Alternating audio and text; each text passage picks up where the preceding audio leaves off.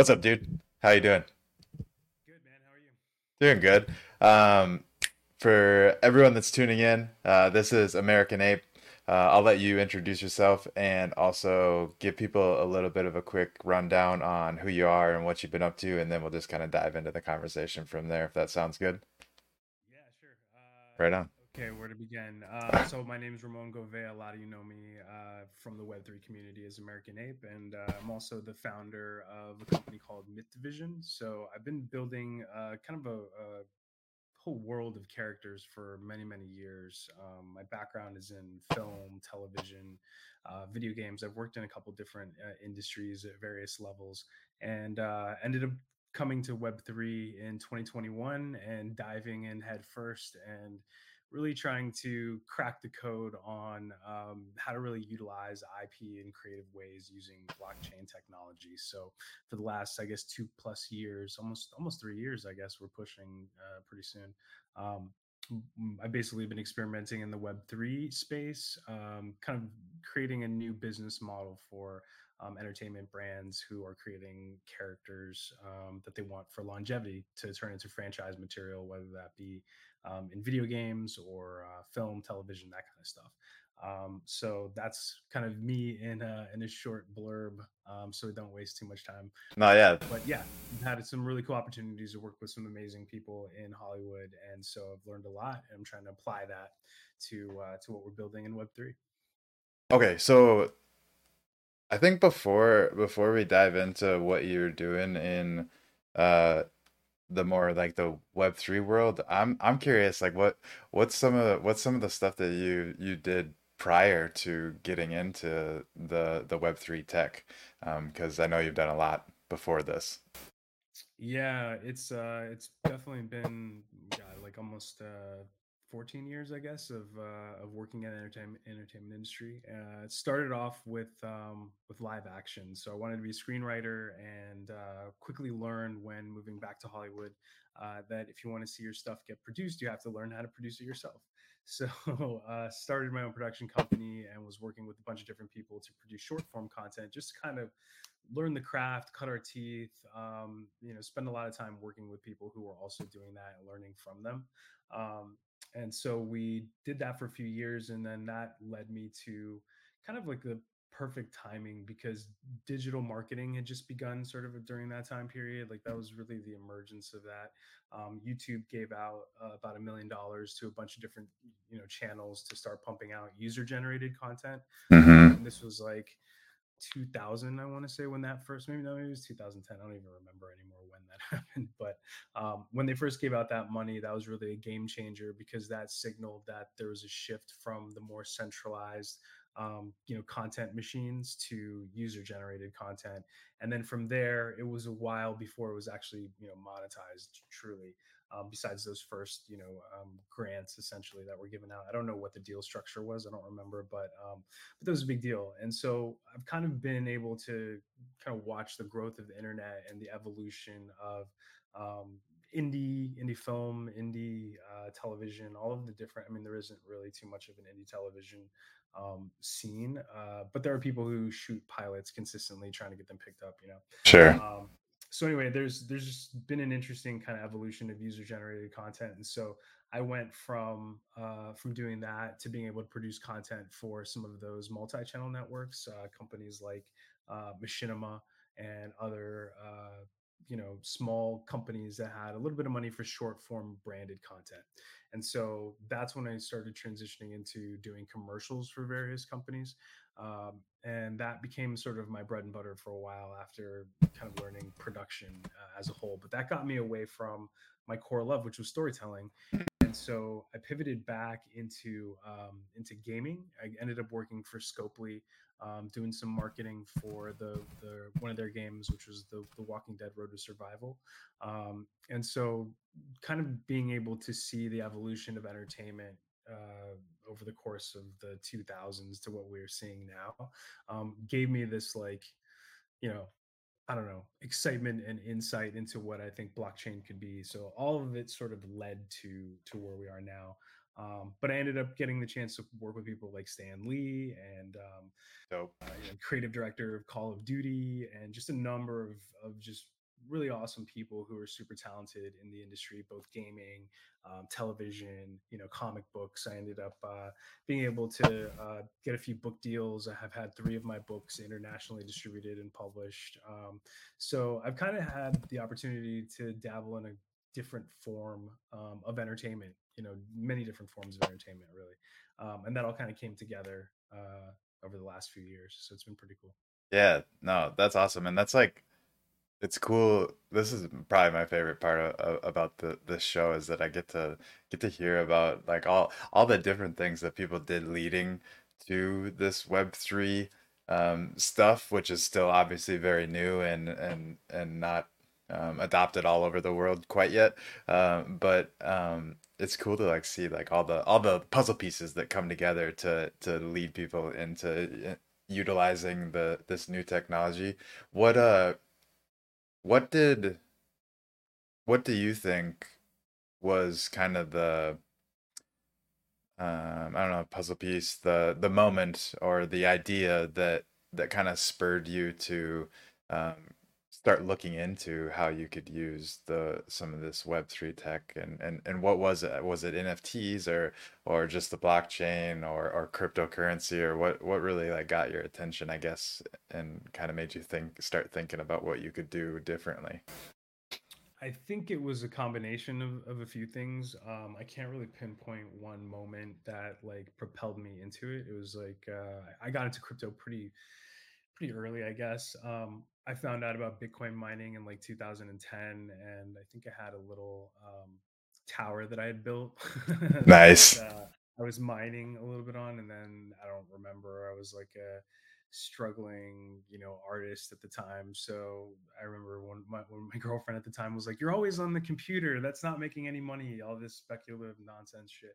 So uh, so I don't even know what happened to that thing. And then I rediscovered crypto like 2015, uh, 16, I want to say, um, with the when I saw where Bitcoin was again, and then uh, I saw Ethereum and Litecoin and Stellar Lumens, and there's a handful of other XRP I think was was around at the time. Um, and I started to just kind of get interested in trade, and uh, so I was already open to crypto when I found out about NFTs. Mm-hmm. Ultimately, uh, NFTs that kind of uh, made me realize um, how you can mix a few different things, or you could really just solve some problems that plague Web two entertainment, traditional Hollywood.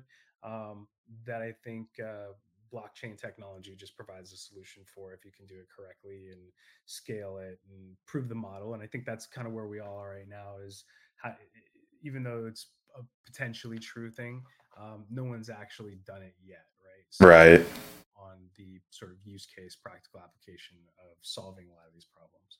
Um, but uh, but yeah, that's definitely what it was. I mean, I think uh, minting, and I didn't mint, but I bought my Bored Ape like a, a week after they were they minted. Um, but when that happened, that sort of uh, put me on the trajectory towards uh, utilizing the IP almost like it was a license. Uh, mm. It as almost like a licensing agreement uh, in a way, um, because it, it essentially is. You have the commercial rights because you own the ape, so you're able to monetize that. And so I just figured I would utilize all the experience that I had from before, uh, from all those different pieces of building a franchise, and then also, you know, the problems that come along with that, taking an IP and putting it in a game or splitting it off into a comic or what's the source material, all that kind of stuff, and the management of those stories at that scale. Uh, I kind of saw the potential, so just dove in headfirst. Yeah, no, that's that's sweet, and that uh, that was that's one thing that I, I remember. I watched the mint happen of Bored Apes and never ended up ever ever picking one up. And um, I, I remember though that a lot of people that was something that caught their attention was that they could use the IP um, to monetize and, and do whatever they wanted with with it, and that that wasn't like something that I had thought about until then and i think if i would have if i if i would have like thought harder about it instead of just like hearing people talk about it and just like breeze or then just like push it off and be like oh that's cool. Um, but what what would i do with it? Um, i think i maybe would have saw the potential of where where things went um, as we all know.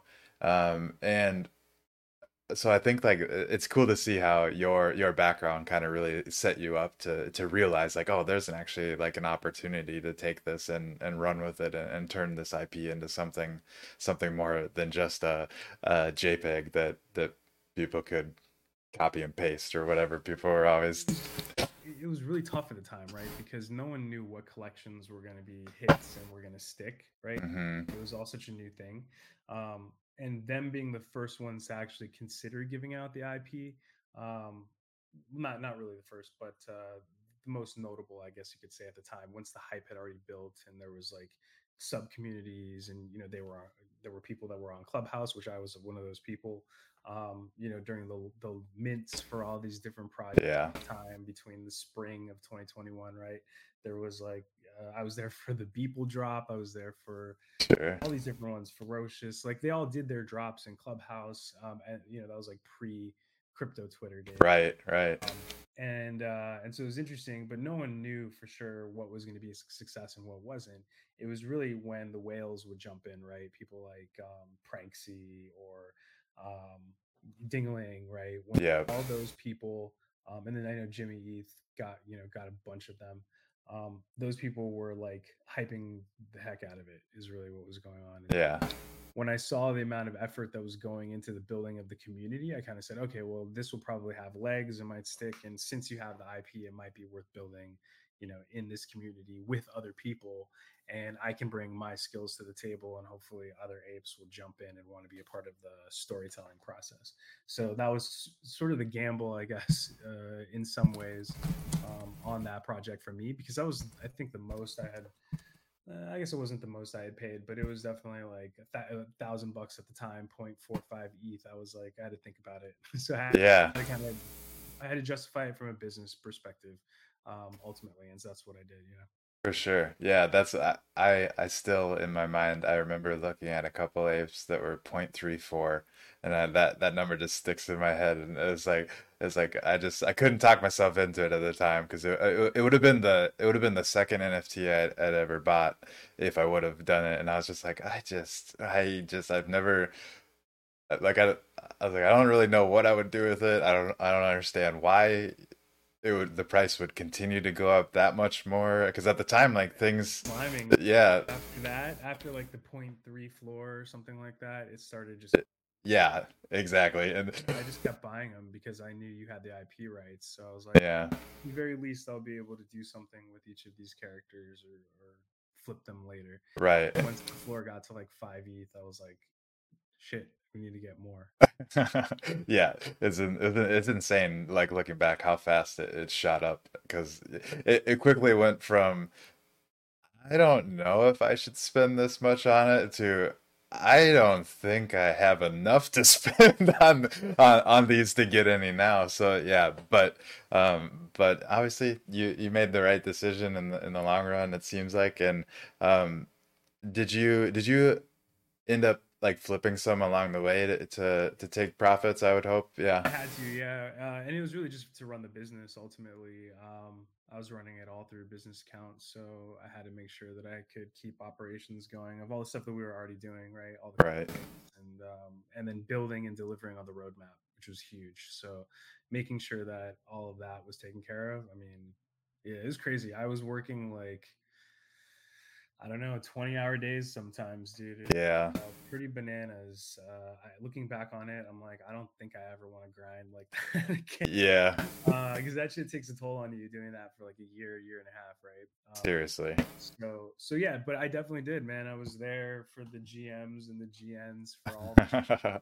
People were like, "When the fuck do you sleep?" And I was like, "I don't, motherfucker." I don't sleep right now. exactly. Yeah. But it was good, you know, and I learned a lot, and I was able to apply a lot of um, trial and error, I think, to to what vision I had for for what we were doing, and uh, and so it's pretty cool to just kind of see um, how the other companies have evolved over the last two years in terms of delivery and expectation and all that, you know. Yeah. What uh since you since we kind of segued into it a little bit, what what are some of the the other companies that that you kind of spun up around all of this?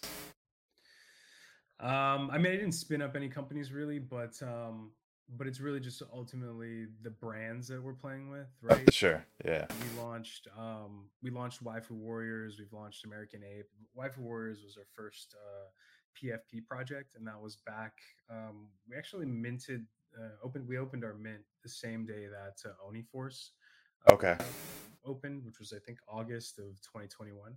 Um, and so we were, we were like the some of the first two anime centric uh, projects, right? hmm Um, but ours was more just focused on uh, on female avatars because there were uh, up until that point, well, to the point when we started creating the project, there were no uh, all female avatars. I had my wife was asking me like, "Hey, those uh, apes are cool, but uh, none of them are feminine enough for me. So like, can you make a collection for people like me?" Yeah. It's like, yeah, sure. Um, so that's kind of like how that was born. Um, and so, uh, so yeah. So anyway, we've just kind of launched a few different story worlds that all merge in the metaverse, and we've been kind of innovating with the tech to try and make uh, the storytelling elements and the uh, avatars um, more interoperable. Nice. And are, are all the different uh, brands or IPs or whatever whatever we should call them, um, are they are they all in like the same universe? So like the the Waifu Warriors and um, I forget I'm forgetting what else you what else you said. Um, yeah, no, it's just American Ape. Um, no, they're not. I mean, uh, some of them will cross over, uh, and then there's obviously the uh, NFT native ones, right? There's stuff like American Ape, which is you know an adaptation, and we're doing the anime for that. Um, we're doing the ongoing comic book series for that right now. Um, but uh, th- that takes place in like a, a metaverse nexus so there's ways for other brands and other story worlds to cross over uh, but for the most part a, lot of our stories are just really independent kind of sit on their own Okay, gotcha. That's I mean that's cool too. I feel like there's in different genres like you know i basically been building more of like a, a studio uh, essentially right where we have a bunch of different projects that we work on different story worlds within different genres um, yeah i've worked with a lot of different writers and artists um, a lot of which have worked for for marvel and dc and blizzard and you know HBO, Warner Brothers, like we have kind of like a, a, loose group of people that we work with consistently that they go on and they'll do other projects and they'll come back and work for us. So it's like kind of like a family oriented studio, I guess you could say. yeah, no, that's that's sweet. And American Ape was the first of what the like Web three stuff that you started doing, right? Okay. And how how how has that pro progressed? Because I, I I know I know of the the AIP and you you working with uh, ApeCoin. I don't know how that's going. I know that there was some some hurdles that you had to jump over. I remember seeing, but um, maybe we can get in get into that a little bit. But like, where where where have things progressed um, throughout the the birth of American Ape? I guess. I mean, I will say that American Ape has been probably the most profitable uh, brand that I've launched. That's just ours, right? That I fully own and sort of created and you know hired everybody to to pull off. hmm that one has been mega successful, banking on the idea of it being a license in the community and um, how supportive all the other apes have been. I mean, we launched our first comic book um, right around the same time we did our PFP, which was summer of 2021, and uh, and that one sold out in like 30 minutes. You know, Damn. that was you know that was awesome. There were uh, we did the exact same amount of uh, supply as the number on my ape, so it's 5636, and Okay. Nice. half an hour they were all sold out and uh, just kind of told me that there was a desire for content around all of this stuff like people want to see um, their apes in this kind of format they want to see stories about apes right For sure. so for that two year run you know where before the bear really really hit recently um, it's been amazing just being able to expand that story with our different holders people have bought into this we've, we've kind of released um, various utility collections around that. So we've opened up the opportunity to have real estate inside of our sandbox land. You know, that comes with the ability to be included in the comics. Like I've been really trying to find ways of uh, innovating with royalties. So people basically get a character and they license it to us, and then they'll get royalties um, when we make profit off of it, right? hmm And so that's kind of how we've been able to build and grow and really stay alive over the last two years Yeah. um, is just through those kinds of creative structures um, and continuing to tell the story because people feel like they're getting value or utility if they can at least see an ongoing story and um, you know see their their avatar in that story. Like, Yeah. not, not many projects are are delivering anything close to that. So, No, th- definitely not. I, I think that's that's a super cool uh a angle to take and uh,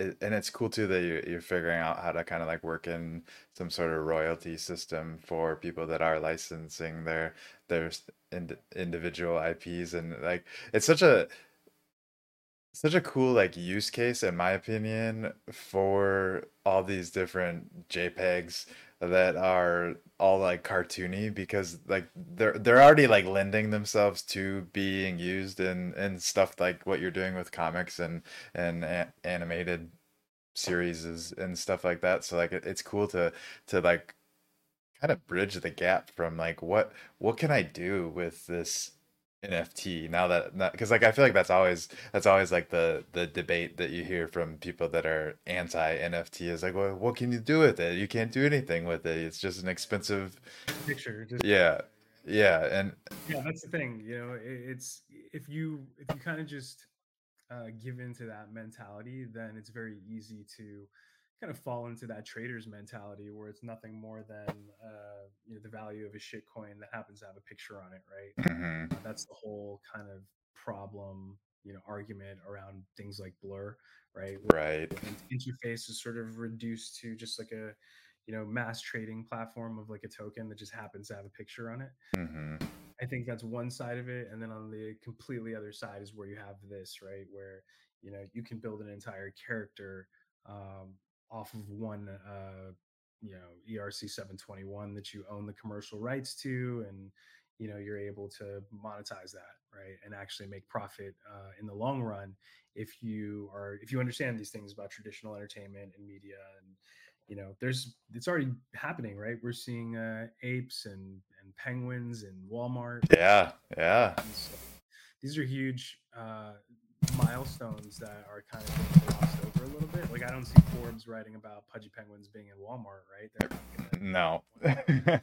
um, but it's true and nonetheless that's that's how you spill into the the consciousness right? So being able to watch these brands um, you know break through the noise and be able to strategically do that first um, all the rest of us will be able to learn from that and you know in our respective fields and areas be able to break through some of the noise uh, that everyone faces right so it's a really interesting time man it's it's cool to see but uh it's a builder's period but yeah definitely how we worked out um, American Ape. It's been an experiment, but it's been a, our massively successful one because we've spun a whole universe out of that. It's not just the American Ape character now, or you know, I've got other people with their assets, you know, making huge recurring roles in the series, and um, you know, we're adapting that to an animated series now. So there's that's that's like you said. Um, in partnership with the ApeCoin DAO, so they helped finance the pilot, um, so we've been working on that for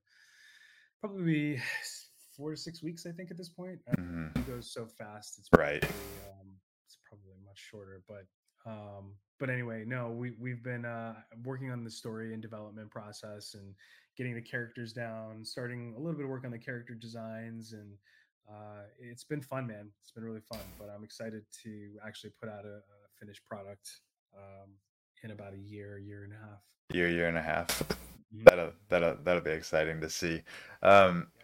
what was what was the well i'm gonna get back to that first i'm i want people to know as we're talking about this what where could they they go to look into um what you've been doing with with american ape and, and all and all of your stuff? And like how many comics are out there right now? I know that there's a, at least a handful um how like what how could people kind of check out all this different stuff that you got going on It's, it's kind of crazy, um, and it's actually something that I'm working on too. Is, is creating one hub for people to find my stuff because it's ever, like it's kind of just out there. yeah Um, so my first comic book series, um, which you can probably find in back issue sections of some comic book shops, right? If you're just like a regular person or you're you want to go on Amazon and you want to read something created by me, um, Incidentals was the was this superhero series that I ended up selling to Lion Forge Comics, and so that got 20 issues, and I got to write with um, with Brandon Easton,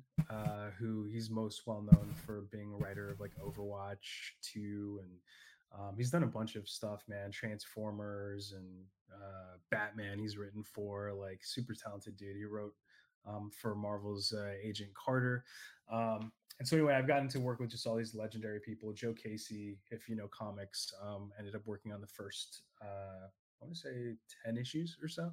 Um, so just kind of got to work with them. That was my first comic book series, and then uh, and everything else right now is kind of gated, to be honest. Um, a lot of my work we haven't released yet because I wanted to create a library first. So we've got about six different comic book titles that are finished.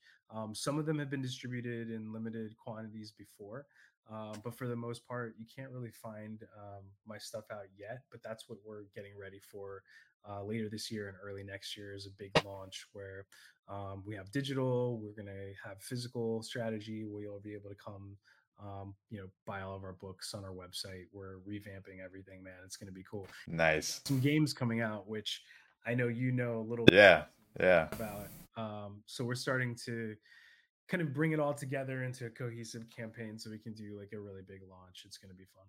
I think it's going to be a wild launch because it sounds like you have all of the different pieces that kind of will make it pretty uh, interactive and engaging for people to kind of play through slash read through slash watch through um, as as things go. So I, am excited to to see it see it all roll out. Uh, do you do you have like a, a, a general timeline in in mind for people, or is that kind of to be determined still? Yeah, no, we're working on finalizing when the exact date's going to be, but we're looking at something before the holidays because we're rolling out um, some merch as well and just a bunch of other nice stuff, like making some shirts and some hoodies and stuff that we want people to have time to get it before Christmas. So I'm really rushing um, to have stuff ready, uh, really by early November for people to order. Cool. Whatever it is that they want, but um, it's all going to be tied into the gaming experience and what we're doing with the comics, and it'll all be kind of Easter egg tied together. So um, we have the ingredients, and now it's a matter of uh, executing the recipe itself, right? Making sure that it all comes together. So yeah.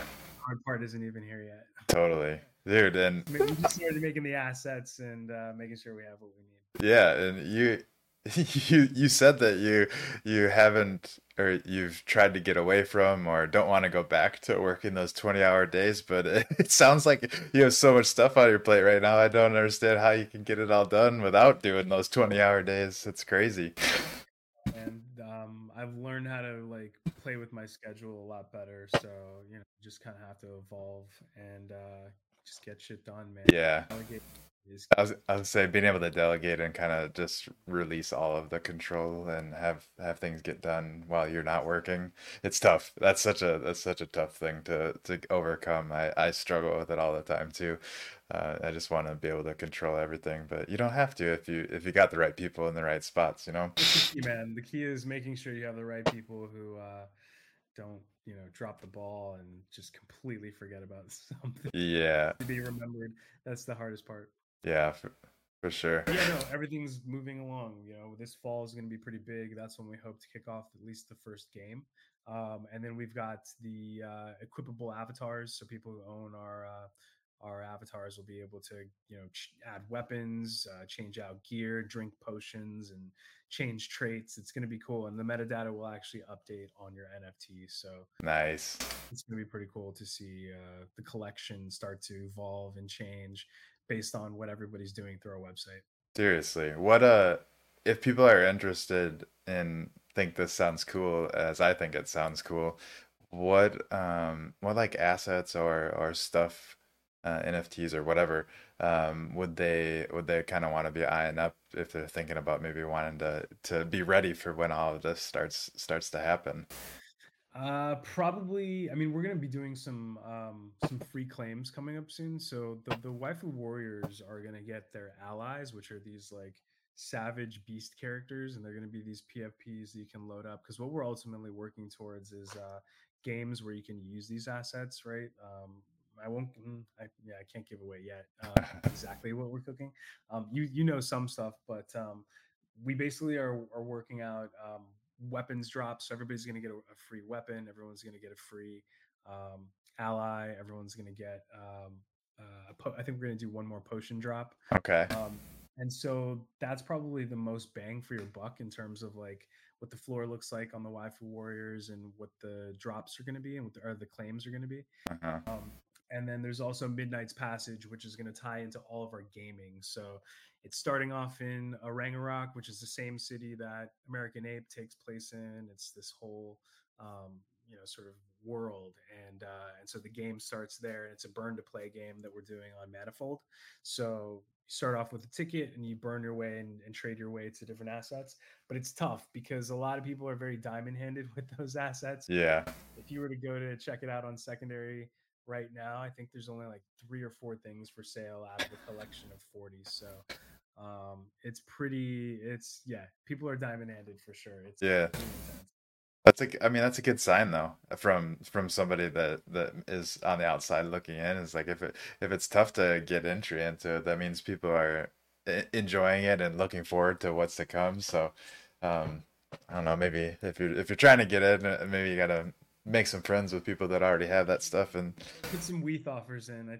or yeah, throw some. Have like duplicates, and I know they're they're you know the floor is not too high right now so i'm sure you could get something but all those assets are going to be usable in game you know it's the sandbox experience and then uh in unreal engine too so we're going to be uh incorporating all of that stuff and anything we make as like a special item we're working on making sure that it's interoperable for all of our experiences and that you can um, equip it on your pfp too if you want. Heck yeah. I, lo- I love to hear that. Inter- interoperability is one of one of those buzzwords that uh, that i'm really really big on. I know it, it gets thrown around and sometimes it gets used in the not correct correct ways and but um, but uh, it sounds like you're you're going in the direction that I love to see people go and and and I think it's important because like that's at the end of the day whenever I think of the metaverse and and what web3 is trying trying to solve for interoperability is probably the most important part of that is allowing you to take your digital assets and bring them with you. Right and use it wherever you want. Yeah. The ultimate idea right?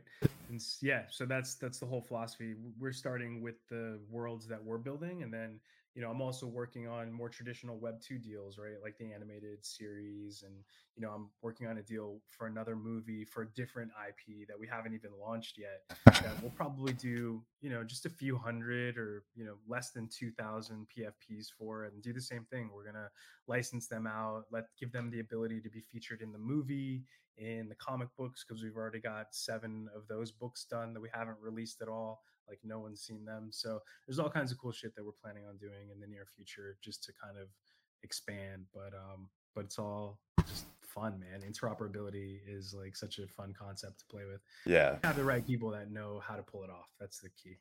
I was gonna say that is, that is the key is that because it, it is complex. There's a reason why things aren't very interoperable right now, and that's because it, it takes a lot of a lot of finagling and and knowing and planning. I think planning is probably pretty important. I it's like but it's also hard to plan for because you don't know what is the future is actually going to be but um, that's that's when you kind of have to pivot and be ready to pivot and and figure it out whenever we get there but as long as like that's the goal i think that's the most important part um i want to circle back to the I know you you went through so I know some people that listen to the show have at least started to to get acquainted with ApeCoin DAO and um, their AIP process and all of that.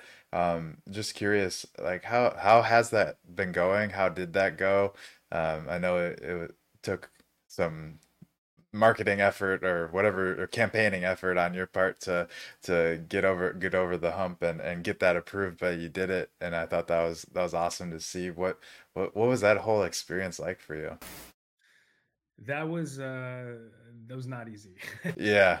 Um even after the you know the approval of the overwhelming support that we got from the community which just was um truly amazing. It, it shocked me. I was very surprised. Um but it's just nice to know that there are uh, quite a few people in the community that do see the, the hard work that some of us have been putting in since the early days. hmm So that was really cool. That was that was very validating, and it validated kind of what I've been working towards building. Because the whole, um, like I said, the whole, I guess, north star for what I've been trying to build with, you know, what Myth Division is, you know, whatever you want to call it, right? This entertainment company um, and the structure that's built in Web3 and blockchain um, was really just to kind of open up the possibility for people who don't know anything about that process, right? Of Hollywood, of licensing, of um, you know, building up a character and trying to get a brand deal or a merch deal, right? Um, most of the time, anyone who has those kinds of aspirations ends up having to give into the the structure system that already exists, right? hmm Um, and that means getting an agent or a manager or you know working with a producer and just kind of having to go along for a ride and then hoping that you get a small percentage less than 5% usually right for your own creation right? Um, and so i think ultimately that's just been kind of like what has kept me in this space is uh, knowing that that's a possibility and that what we can create kind of ripples out and so um, i think that's that's really I don't know if that answers your question or not. Maybe Yeah, to digress a little bit, but that's all right. I, I think I, I don't know if you I don't know if you totally answered it either, but but I I think what what you did say um, made a lot of sense, and it's important to point out. And I feel like one thing that that you touched on there is, and I have this question, and I'm sure other people then probably also have this question: is how do you know one if your NFT that you that you own, if you could use those the the picture or whatever um as like an IP, like how, that's like the initial question. Like how do you know like if if it is um I like I said I, I have no idea. So like what what are, that magic it factor. well well I I guess like that and then also like how what what do you look for in NFT collections, projects, whatever that that are offering like how do you know that you can license that that like you know what I'm saying? I I don't I don't know enough about it to ask a good question, but th I think you got it now. I'll, I'll finish the last question because I remember you were asking more so specifically about the AIP and how difficult that was. Um, so my point was initially like I wanted to create um, the ability for people who can't do things a traditional way to be able to do them right, um, providing a platform for that. And so ultimately, by going through the DAO, that kind of was a way of um, i mean it's a grant right so hmm it's an incredible amount of belief um, that the community has in this project in a market that everyone knows is not fun to be in because you know i think for the most part people in the space want their coin to be worth more money and that's generally what drives people's decisions Right. so this um, particular AIP was so contentious because of the budget that I was asking for, but it was because of the nature of the project, right? You can't do an animated pilot for fifty thousand dollars. I mean, you can, but it's probably not going to be very good unless the style or design somehow is, you know, meant to be that within that budget, right? Right. um, and that's not what we're trying to do we're trying to execute a vision so i think you know going through that process and then having to have conversations with um, just people all around the world to let them poke holes in the agreement i mean we were voted down at first for the first few days and then it turned around after i had a few conversations um, with some very particular people who just had tough questions and all they wanted was their questions answered so that process i think was um, more challenging than i had thought because I had literally just come out of surgery. I mean, that's why I have the eye patch Yeah. Yeah. an injury that I've been recovering from. Um, but essentially, what that means is, you know, had to kind of put myself in their shoes and understand what their concerns were about um, the, the DAO and what we're utilizing the funds for and all that, right? And how to stay accountable, all those different things.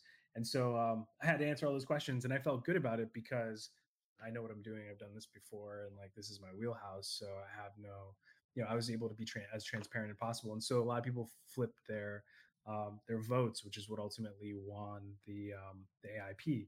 Um, and then after that, there's a process of negotiation with the foundation itself um, on the terms of the agreement. So Mhm. we had we probably spent a, a, few weeks, probably three weeks or so, um, going back and forth on the different terms to make sure that you know we were protected in the case that we pitch and sell this pilot. We want to make sure that the network or studio doesn't, um, you know, see something and go, hey, well, we can't do a deal with you if mm-hmm. this can leak or whatever, right? So there's all kinds of different things we had to go through, um, which made it a process. And then um, they finally will approve, and then you get the funding, but then the uh, the price of ApeCoin could drop. Yeah, right. It could go up. It could drop, right, when you get your um, your uh, grant money. And so it did for us. It dropped. So we kind of had to take a haircut already on the um, budget a little bit, but um, but you know, good thing I know what I'm doing, and we've budgeted before, and you know, you kind of have to know how to fit your project into several different sort of funding zones, um, just in case. Uh, so all we do is we tailor the script a little bit. You know, we make up for that um, budget in the writing. You know, okay, one that's one less explosion or one less, yeah, you know, uh, insane punch, right? So that's kind of how you have to think about it as a producer. Um, so anyway, so that's that's where we are with the process. It's definitely not been easy, but um, I didn't, you know, making films, making animation, making live action stuff is not easy anyway. So right. It's no different than kind of going through the processes that you have to go through um, when getting any big project done. And so, thankfully, we got approved, and the rest uh, will be history soon when we're able to present the final, you know, 20 to 22 minute pilot. Um, we're still working out if it's going to be, you know, what the actual time is going to be. Um, but we want to make sure it's in that range so that it has the most appeal for different networks. Yeah, that's legit. Do you? And then let me. Oh, so let me. Oh yeah, go for it. Second question, right? Yeah. What about how do you know uh, if your NFT or your character is is worth licensing? I mean, it's really just like there's a lot to it, but I think if you're just looking for basics, um, you have to think of uh, uniqueness and aesthetic those are like the two I'd say most important things because if you have a really unique looking character in a collection of 10,000 um, then you're avoiding a lot of potential legal problems later because if someone looks exactly like you and they're telling their own stories then you may have a conflict right mm-hmm. so that's gonna help you avoid problems like that and then there's also um, like the aesthetic of it you know there's got to be a story around why your character's your character um, not every concept design of your favorite characters goes through, right? There's a lot of different designs of the bat suit or Superman's outfit, and you know, fans and critics all we all have our opinions when they come out with a new design for a new suit, right? Iron Man has seen how many Mark right. So um, you just have to kind of think of it that way: is does it look cool? Is there are there stories I could tell about this character? Um, or is the character all over the place and there's like too much going on? Like it's a lot harder to tell a story about um, you know a vampire jester with a viking costume than it is to tell a story about you know i don't know something with like two specific qualities right? Mm-hmm. so you want to try and keep it simple keep it aesthetically pleasing and then kind of uh, figure out if there's a story uh, you know around your unique character. Those are like probably the, the three tips i'd give if bad. Sure. And then and then as far as uh would it would it be called licensing? What do you, what do you have to look for um as far as that uh, uh limitations really, right? Um a lot of it is limitations because if I, for example, am trying to build out something that I want to see on um, I don't know, Amazon or Netflix or Hulu or Apple or something, right, as an animated series, um, then I need to make sure that uh, someone who's involved isn't going to say, "Oh, by the way, if this makes more than you know twenty thousand dollars, then that's a problem, and I got to get permission from so and so, and then they got to sign this and that." You know what I mean? Like mm-hmm. introduces more um, restrictions, more more problems. So keeping things as like clear and simple as possible, um, or at least just very transparent, right?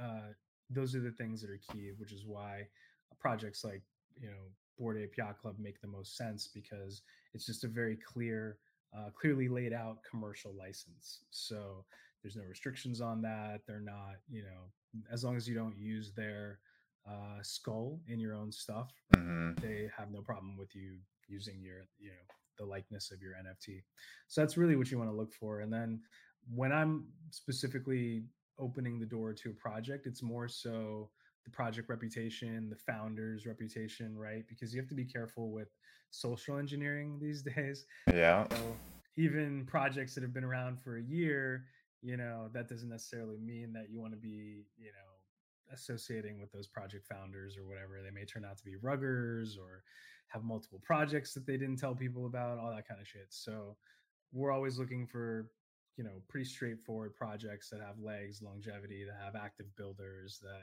have never rugged before, that kind of stuff.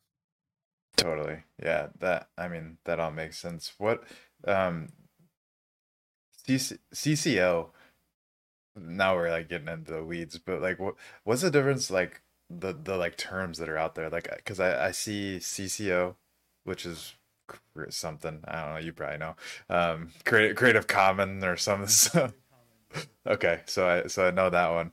Um and then like like what what is the Bored Ape licensing? Like what It's a commercial license, right? So okay. you don't actually own the ape, but you own the commercial license to exploit that ape image, right? Um, if you have something that's CCO, that means anybody can exploit that image, right? So if I make, um, you know, if I have, I have a moonbird, right? If I decide to make that moonbird famous and, you know, say I somehow manage to get a show about it and there's a cartoon about it, because it's CCO, anybody and their mom can start making T-shirts and make money off of it, or pump out merch however they want. Right? They can make a video game about it. They can do whatever they want. Um, but uh, if I own the rights or I own the sole commercial license, I'm the only one that can make money off of that specific image. Okay. Yeah. that's that that's the main the main difference. And there are other licenses, right? This is very common for photography. Um, when people are looking for images to use even in edits or you know user generated content, right? You have to look at the license. There's commons, there's uh, an open license, right, which is free for anybody to use and uh, reuse and manipulate and change, right? There's all kinds of different you know levels and just like in photography the commercial license is the ability to uh, make money off of that and not have to pay the originator of the art. Okay. Okay. Gotcha. I think I'm following, and that kind of clears things up because in my head, because I, I always wondered, but now it makes sense that CCO then means anyone could go on and, and do something. So i i if, for example, your your ape was CCO and not what it is, then once you make it famous, then everyone else could go and re remake money their own ways off of it. Okay. And I, I can I have no legal recourse at that point because I'm I agreed that they could do that. You know Uh-huh. Inter that is CCO, right? Yeah, yeah. And so actually, there's laws, uh, copyright laws in America. So after a certain amount of time, uh, I don't even remember how long it is. Maybe 75 years. I could be way off, so it's probably wrong.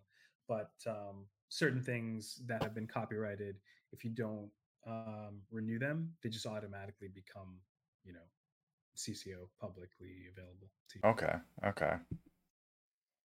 What a this is kind of a segue back to we were talking about this way long time ago and I made a note of it and I want to make sure I bring it up.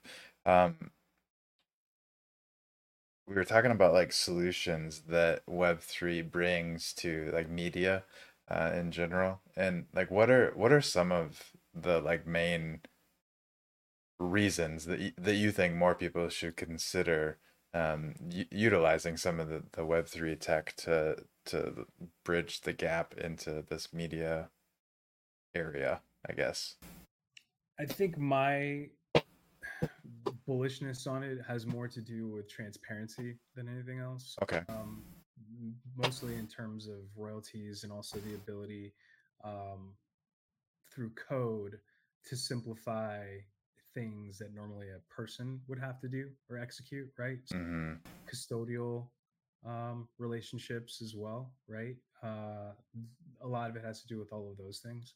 Um, and so the ability to be able to do an agreement, have a license agreement, um, know that those payments are on the blockchain, that they can be tracked, all of that kind of stuff, right?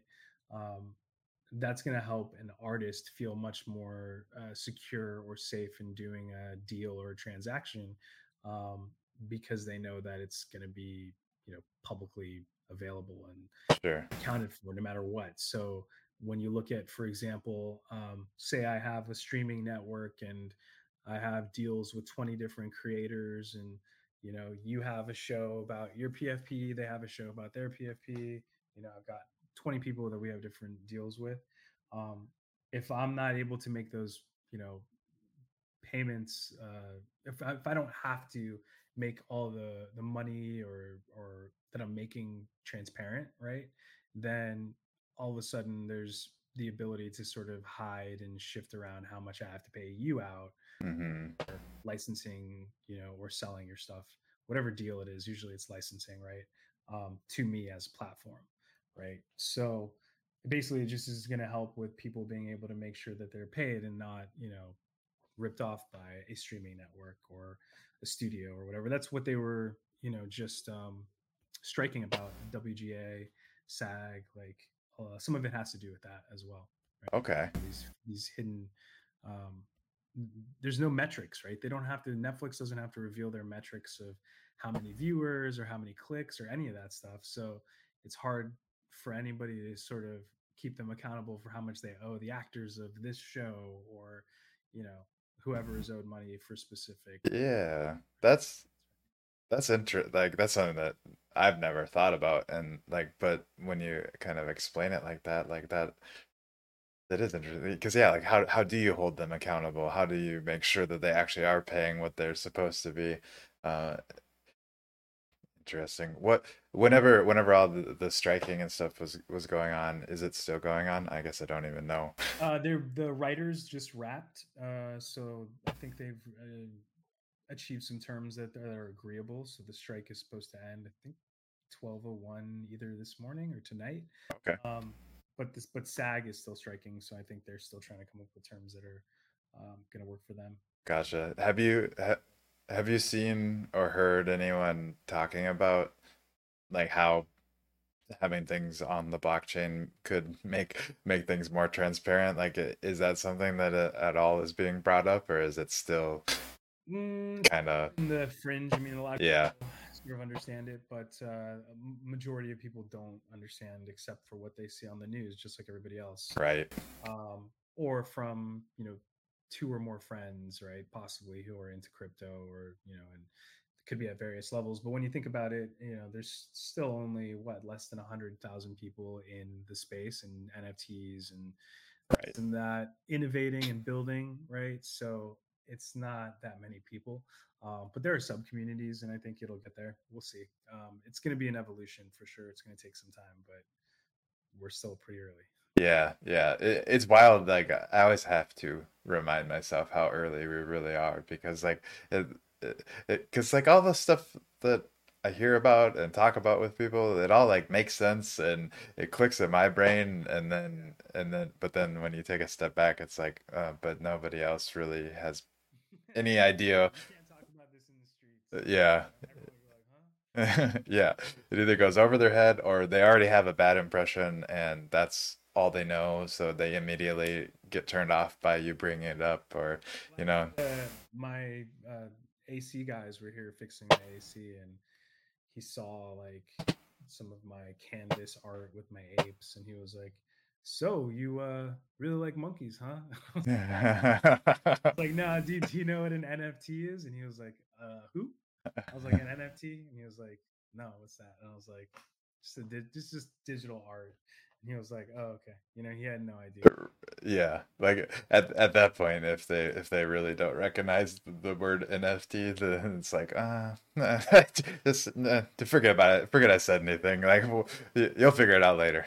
like, what matters to you, you'll, you'll, you'll figure it out. Yeah. What do you what do you think like since we're on this topic, what do what do you think are some of the some of the things that could be happening right now to help kind of bridge the gap for people that are outside of this space to start understanding or like seeing um, how it could benefit them in in their day-to-day lives like i, I feel like that's just such, such an interesting thing to always talk about, and I feel like everyone, yeah, it is tough.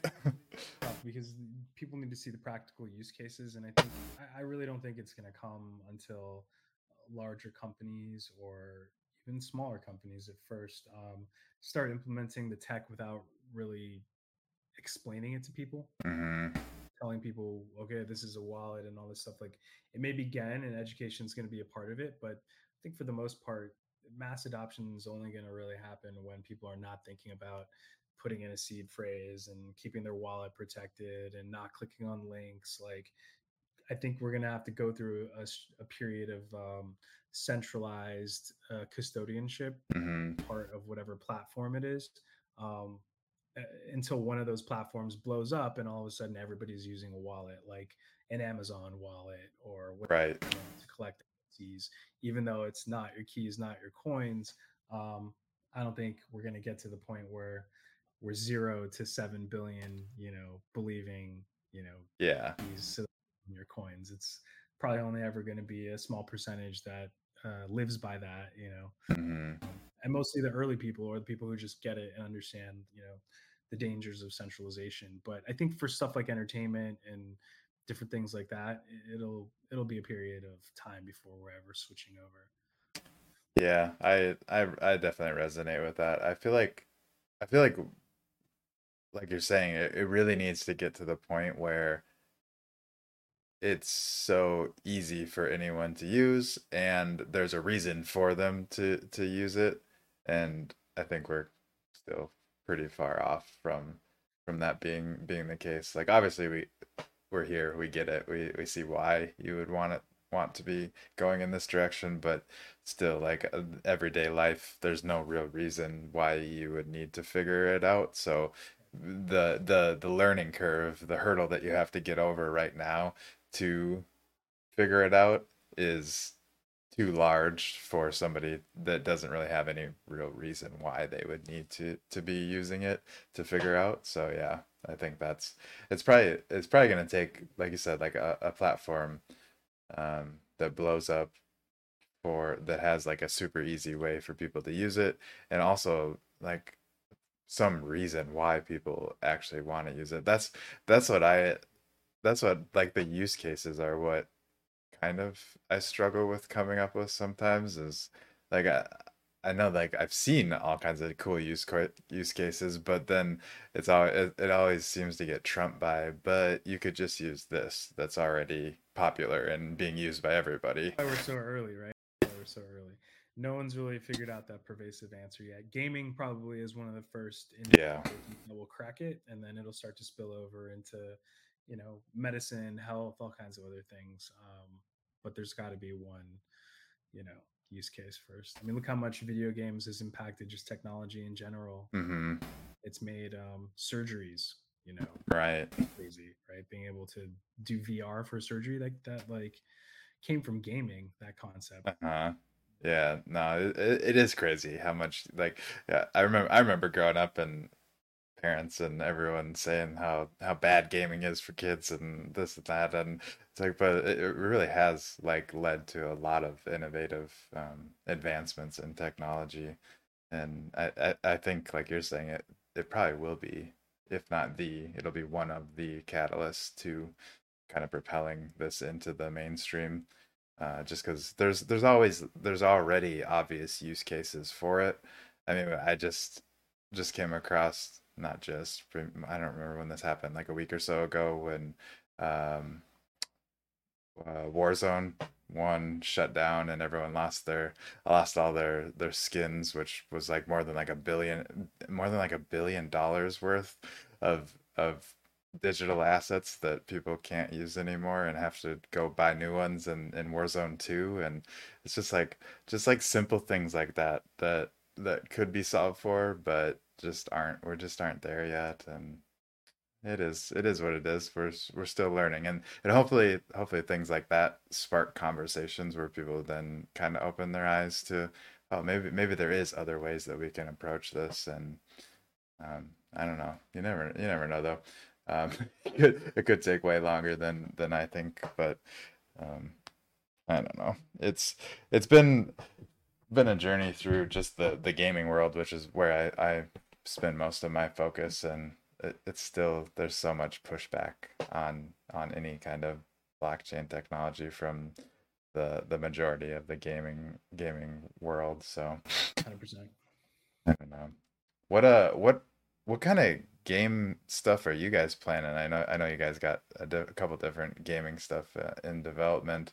Um, can you tease any any kind of stuff that's coming up with with the gaming side of everything you're doing? Yeah, I mean, we've got our sandbox stuff coming up first. I mean, we are trying this um, sort of play on the open edition burn to play RPG first, um, and that's been fun creating these different items, and then um, we're jumping right into uh, sandbox with that. So we have a couple different sandbox gaming experiences we're going to roll out over the next probably six months, six to eight months, and then uh, and then hopefully from there shortly after uh, depends on the pace at which uh, some of these platforms move. Yeah, We'll have an experience in Unreal Engine, so we've got something cooking for Fortnite, and we've got something um, for the Otherside, uh, depending on when the uh, the ODK drops. yeah. I I've been saying that for a while, and I can't I can't wait for for it to drop. But man, it feels like it just keeps getting pushed back and pushed back. But that that tends to be, and I I, I'm not familiar. I, I've never been involved with any kind of like gaming technology until now. So like I don't I don't know how long development of things takes, but it seems like it takes longer than most of us have ever been expecting because it was it's the it's been the same scenario with the sandbox, for example. Like we're just finally getting to the point with the sandbox where people can publish whatever games they're building onto their land, and it seemed like it took I don't know if it did, but it seemed like it took like three years of them saying oh, it'll be in the, in sometime this year this is going to happen, and then a year goes by and it's like, oh, maybe next year. It's like, uh, Part about this space is how fast everyone's building. I mean, we're all doing the best we can, but it's all brand new, right? So it's tough to predict. yeah. And sometimes I think us as creators that are are leaning on these different platforms to uh, develop so that we can continue to develop, it it gets um, frustrating. I probably is the best word, but um, but at the But at the end of the day, I mean, without them, what else what else are we gonna do? We're not gonna we're not gonna spin up our own metaverse platform. I mean, Yeah, I'm a little pot committed to roll out the fruits of our uh, labor and investments. You know. right. Exactly. Exactly. Um, well, man, this has been a great conversation so far. I think uh, we could probably start wrapping wrapping her up for today, and um, I I I would love to have you back on in the future as more more things start to get developed. But um, to to wrap everything up, I'll, I'll just kind of give you the stage one last time if you want to let people know where they can go to to support you, find out more about what you're doing, stay up to date on what what you have coming up, all that fun stuff, and then uh, then we'll say goodbye. Cool. I appreciate you having me here and uh, just the chat. It's been really fun. Um, I always love good conversations, so this was a, a good one. Same. Um, but uh, the, the best way to find me right now in terms of socials uh, is LinkedIn. You can just look up Ramon Govea. Um, I'm on there. Uh, you'll probably see my uh, American Ape. Nice.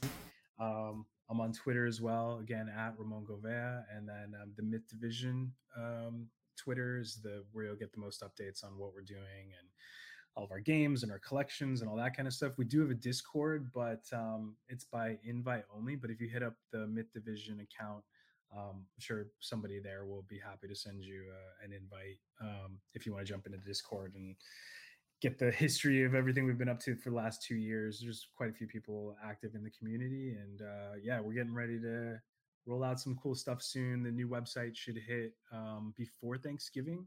I'm, I'm thinking um, with the new UX UI, it's going to be awesome. It's going to be pretty cool. So Cool. Heck yeah, I'm I'm looking forward to to checking that out and checking checking out everything as as it does roll out. Um, I'll make sure to get all those links uh, below in the description so everyone that's catching the replay can easily go navigate to all that stuff and and at least follow you over on Twitter and stay up to date on every, everything that's that's coming out because there is a lot of cool stuff that you guys are working on and it sounds like it's all it's all gonna start trickling out as as we get going here. So um but yeah, hell yeah, man. This is this has been a blast, and like I said, I look forward to to having you on again because uh, it's always, uh, like you said, good to just have some of these fun conversations about stuff that that that we're super interested in, and I know the the listeners are super interested in, and maybe we're not the majority of the world, but maybe eventually um, it'll it'll be that. So um, thanks, man, uh, for for coming on, and uh, thank you everyone for tuning in and listening through this uh, awesome behind the avatar episode. So peace, y'all.